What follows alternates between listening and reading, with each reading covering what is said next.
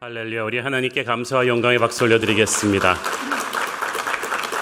우리 축복된 순환 주간 특세 두 번째 날, 우리 실시간 현장에서 또 각 가정에서 온라인 생방송으로 함께 동참하고 계신 국내 모든 성도님들에게 하나님의 은혜가 충만하게 임하기를 원합니다. 오늘 아침에 또 우리 황혜재 주의자님, 또 반주 조용히 자매님, 죄짐 맡은 우리 구주, 은혜로운 찬양 정말 감사합니다. 어, 함께 기도하시고 또 말씀 보겠습니다. 주님, 은혜를 감사합니다. 오늘도 마음 문을 열고 기도하는 성도들 가슴 속에 주의 은혜 충만하게 임하게 하옵소서 예수님 이름으로 기도했습니다. 아멘. 22절 우리 함께 좀 읽어보겠습니다. 지금은 너희가 근심하나 내가 다시 너희를 보리니 너희 마음이 기쁠 것이요 너희 기쁨을 빼앗을 자가 없으리라. 지금은 너희가 근심하나 오늘의 본문인 요한복음 16장은 십자가 죽음을 이제 바로 코앞에 두신 예수님께서 제자들에게 주신 말씀입니다. 제자들은 예수님이 이제 얼마 있다가 떠나신다고 하니까 마음이 점점 불안해지기 시작했습니다. 그런데 제자들은 예수님이 어떻게 될 것인지에 대한 걱정보다는 예수님 떠나시고 남은 자기들은 어떻게 될 것인가 하는 걱정이 더 컸습니다. 그들은 자신들의 불투명한 미래가 주님의 십자가의 의미보다 더 급했죠. 우리도 그렇습니다. 우리의 근심과 걱정은 굉장히 자기 중심적입니다. 하나님 나라를 위한 근심과 걱정보다는 내가 어떻게 될 것인가, 내 가정이 어떻게 될 것인가는 좀 이기적인 근심, 걱정이 대부분이죠. 주님께서 말씀하십니다. 내가 다시 너희를 보리니 너희 마음이 기쁠 것이요. 주님의 부활 사건을 예언하신 것이죠. 주님이 다시 부활하시게 될 때 주님의 십자가로 인해서 근심하던 마음들이 변화해서 기쁨이 될 것입니다. 그뿐이 아니고 주님이 부활 승천하신 뒤에는 곧 오순절 성령 강림 사건이 있을 것입니다. 그래서 22절에서 말하는 기쁨은 어, 부분적으로는 부활의 기쁨이지만 오순절 날 성령 강림으로 말미암아 완성되었다고 보는 게 옳습니다. 이 말씀은 부활 승천하신 예수님께서 이제 성령으로 제자들에게 오시는 것을 가리키는 것입니다. 예수님이 부활 승천하셔서 약속된 성령을 보내시고 나면 그래서 성령의 능력으로 제자들이 일어나서 복음이 천하 만방에 전파된다면 십자가의 고통은 더 이상 고통이 아닐 것입니다. 하늘의 영광으로 변할 것입니다. 십자가에서 흘려진 주님의 보혈은 온 열방을 구원하는 구원의 원천이 될 것입니다. 주님 부활하신 뒤에 성령께서 오실 것이고 성령 안에 있을 때 우리의 모든 근심은 기쁨으로 바뀌게 될 것입니다. 너희 기쁨을 빼앗을 자가 없으리라는 말은 빼앗으려고 하는 자가 있을 텐데 이제는 감히 너희를 건드리지 못할 것이다 라는 뜻이 마귀는 항상 우리의 영적인 기쁨을 빼앗으려고 노리고 있습니다. 하나님을 믿는 사람들에게서 어, 그들의 구원을 빼앗을 수는 없지만 구원의 기쁨을 빼앗으려고 호시탐탐 노리고 있습니다. 그래서 다윗도 바세바 사건 때 죄 짓고 나서 구원의 기쁨이 없어지니까 구원의 기쁨을 회복시켜 달라고 부르짖었잖아요. 성령께서 그러나 우리 안에 계시면 십자가 보혈을 통해서 성령께서 우리를 덮으시면 사탄이 우리의 영적인 기쁨을 빼앗으려고 해도 빼앗을 수 없을 것이다. 라는 그런 뜻이에요. 우리가 기쁨을 빼앗기게 되는 주된 이유는 상황이 힘들어서이기도 하지만 더 중요한 이유는 우리 마음에서 예수님을 놓치기 때문이죠. 우리의 생각에서 그분의 약속이 희미해지기 때문입니다.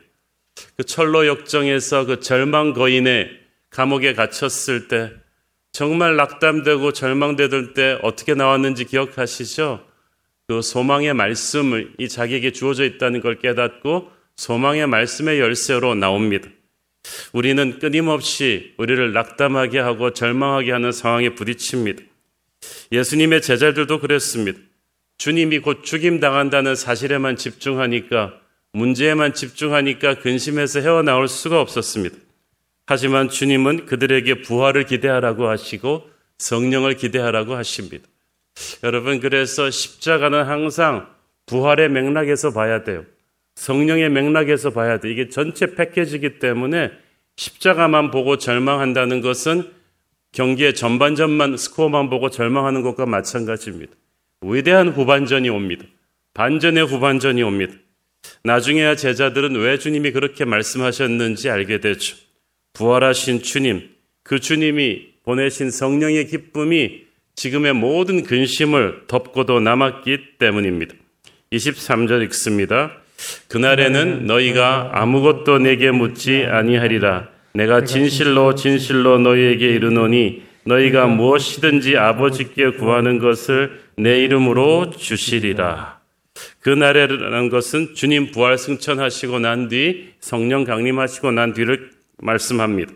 진리의 성령께서 우리에게 모든 것을 가르쳐 주실 것이기 때문에 이제 육체의 주님께 더 이상 묻지 않게 되죠. 내가 진실로 너희에게 이르노니 너희가 무엇이든지 아버지께 구하는 것을 내 이름으로 주시리라. 십자가 사건으로 인해서 성령이 오시는데 그때부터 우리의 기도가 차원이 달라집니다. 구약 시대의 기도가 딱딱하고 멀리 있는 하나님을 향해 드리는 이렇게 좀 읊조리는 의식과 같은 기도였다면 이제 십자가를 통과한 신약 시대의 기도는 달라집니다. 엄청난 능력이 생깁니다. 십자가 보혈의 은혜가 우리의 죄 문제를 해결하고 하늘 아버지의 마음을 활짝 열어 놓았기 때문입니다. 그래서 옛날에 구약 시대의 기도가 자동차를 타고 가는 기도였다면 십자가 보혈을 통해서 열어놓은 어, 이 신약 시대 기도는 마치 비행기를 타고 가는 것 같은 파워 기도죠. 십자가를 통과한 사람의 기도는 하늘 아버지께서 기뻐 들으시고 능력 있게 응답해 주십니다. 성경 속의 기적이 상식처럼 일어나는 역사가 일어나게 됩니다. 24절 읽습니다. 지금까지는 너희가 내 이름으로 아무것도 구하지 아니하였으나 구하라 그리하면 받으리니 너희 기쁨이 충만하리라. 지금까지는 너희가 내 이름으로 아무것도 구하지 않았다는 말은 어, 정확히 말하자면 구할 수 없었다고 하는 게 더 정확할 것입니다. 십자가 전에는 가고 싶어도 우리의 죄로 인해서 감히 우리가 하나님의 임재 앞으로 가까이 갈 수가 없었어요. 성전에도 아주 두꺼운 막이 드리워져 있었습니다. 그런데 십자가 그날 성전의 막이 휘장이 찢어지죠. 십자가 이후에는 보혈의 은혜를 힘입어서 하늘 보좌 앞에 언제든지 담대하게 나갈 수 있습니다. 하나님께서 우리를 보면 화를 내시지만 우리를 덮고 있는 예수님의 은혜를 보면서 기뻐하시며 우리의 기도를 받으시기 때문입니다. 그래서 그때부터는 우리는 예수 이름으로 무엇이든지 구하면 응답을 받습니다. 예수 이름으로 기도한다는 것은 예수님의 보혈의 은혜 안에 있는 기도예요. 십자가를 믿고 거듭난 사람의 기도예요. 그 뜻에 부합되는 기도를 하는 사람에게 성령의 인도하심을 십자가 뒤로 받는 사람에게 하나님은 이런 엄청난 기도 응답을 약속하십니다. 우리는 지금 육체적으로는 예수님의 부재를 경험하며 살고 있죠. 그러나 기도함으로써 우리는 영으로 주님과 하나가 됩니다. 우리의 기도에 응답하시는 주님의 임재를 경험합니다.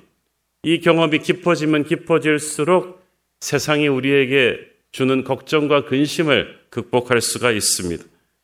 자, 근데 여기 오늘 좀 보고 싶은 말씀은 23절에 너희가 무엇이든지 아버지께 구하는 것을 내 이름으로 주시리라고 했는데 여기서 무엇이든지 구하면을 영어 성경에서는 whatever you ask 라고 번역했는데 이 원어적인 의미가 아주 처절할 정도로 간절하고 집요하게 울부짖으며 구하는 거예요. 자기의 운명이 달린 것처럼 매달리는 것입니다. 그래서 이 무엇이든지 구하면 whatever you ask라는 말은 어, 또 어떤 의미에서는 however you ask 어떻게 구하든지라는 의미도 되는 것입니다. 신음하듯이 기도할 수도 있고 소리치며 기도할 수도 있고 가슴을 두드리며 기도할 수도 있습니다. 저는 상당히 전통적 보수주의 장로교의 배경에서 자라나가지고 사실 처음에 순복음 기도원에 갔을 때 좀 문화 충격이 있었습니다. 웬 사람들이 저렇게 무식하게 기도를 하는가.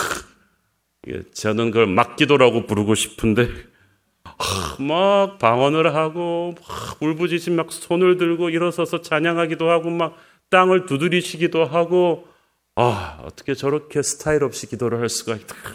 정말 남 부끄럽다. 어, 그런데 예수님께서 오늘의 본문에서는 바로 그런 기도를 말씀하시는 것 같아요.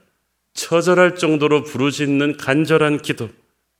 무엇을 기도하는 것보다 그래도 법도 있게 기도하는 게 더 중요하다고 생각했던 제게는 상당히 충격이었습니다. 주기도문만 하더라도 예수님께서 기도에는 어떤 정갈한 법도가 있다고 가르쳐 주신 것 같은데 지금의 또 저는 그런 원칙적으로는 그게 옳다고 믿습니다만은 목회를 오래 해오면서 수많은 성도들의 삶을 접하면서 제 인생도 이렇게 살아보면서 생각이 변화가 왔어요. 예수님께서 왜 이런 처절한 기도의 자유를 우리에게 허락하셨는지 조금씩 이해가 되는 거예요. 가끔씩 우리 인생에서 정말 오늘 우리가 본 죄짓 맡은 우리 구주의 작사자 스크라이븐처럼 상상을 초월하는 고통에 쾅 부딪힐 때가 있습니다.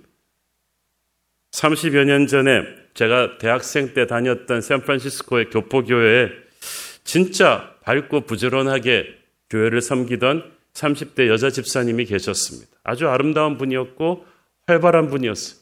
교회에서 무슨 야유회 간다 그러기만 하면 이분이 그냥 제일 앞에서 열심히 섬기는 좋은 분이었는데 어느 날 그분의 남편이 출장 갔다가 타고 오던 TW의 여객기가 사고로 추락을 했습니다. 졸지에 남편을 잃고 말았습니다. 우리는 그 장례 예배에서 통곡하던 그분의 모습을 참아 볼 수가 없었습니다. 얼마 후에 금요 기도회 시간에 저는 그분을 먼 발치에서 보았는데 몇 시간을 그저 울부짖으면서 아버지, 아버지만 반복하는데, 아, 그게 기도일까요? 기도죠. 그 말로 표현을 못하는, 고통이 너무 극심해서 말로 표현을 못하는 그 울음 속에 하나님의 마음을 절절히 타치하는 은혜가 있었으리라고 저는 믿습니다. 조셉 스크라이브는 약혼녀를 비극적인 사고로 잃고 하나님을 원망하다가 두 번째 사랑 캐서린도 폐렴으로 잃은 상황 속에서 중풍에 걸리신 어머님을 보면서 하나님 앞에 울부짖으며 기도하였을 때 저는 십자가 보혈의 은혜가 그분을 덮었다고 믿습니다. 보혈의 은혜가 아니면 그런 상상을 초월하는 고통을 극복할 수가 없거든요. 그렇게 나온 찬송가가 바로 우리가 즐겨 부르는 죄짐 맡은 우리 구주입니다. 인생은 정말 힘든 것입니다. 전혀 예상하지 못한 엄청난 시련들이 언제 어디서 누구에게든지 올 수 있습니다. 이거는 드라마에서나 보는 일인데 이게 나한테 통 터졌을 때 우리의 머리는 하얘집니다.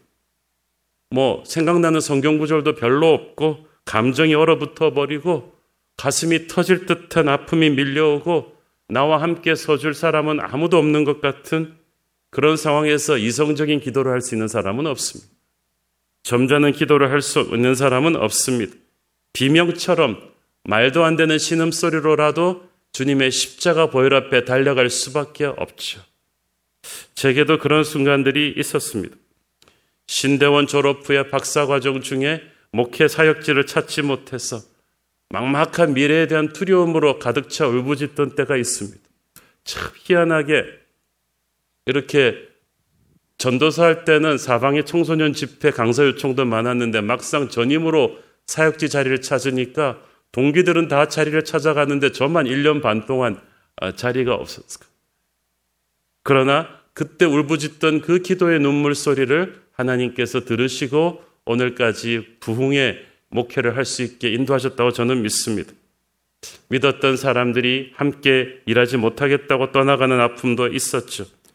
10여 년 전에는 갑자기 안면마비로 설교도 못하고 사람들 앞에 얼굴을 비추지 못하고 꼼짝없이 교회를 놓고 쉬어야 됐던 때도 있었죠. 그렇게 힘들 때마다 저는 오늘 요한복음 16장에 약속된 울부짖는 기도를 하면서 기도했습니다. 몇 시간씩 하나님의 이름을 부르기만 하고 아무 말도 못하던 때가 있었습니다.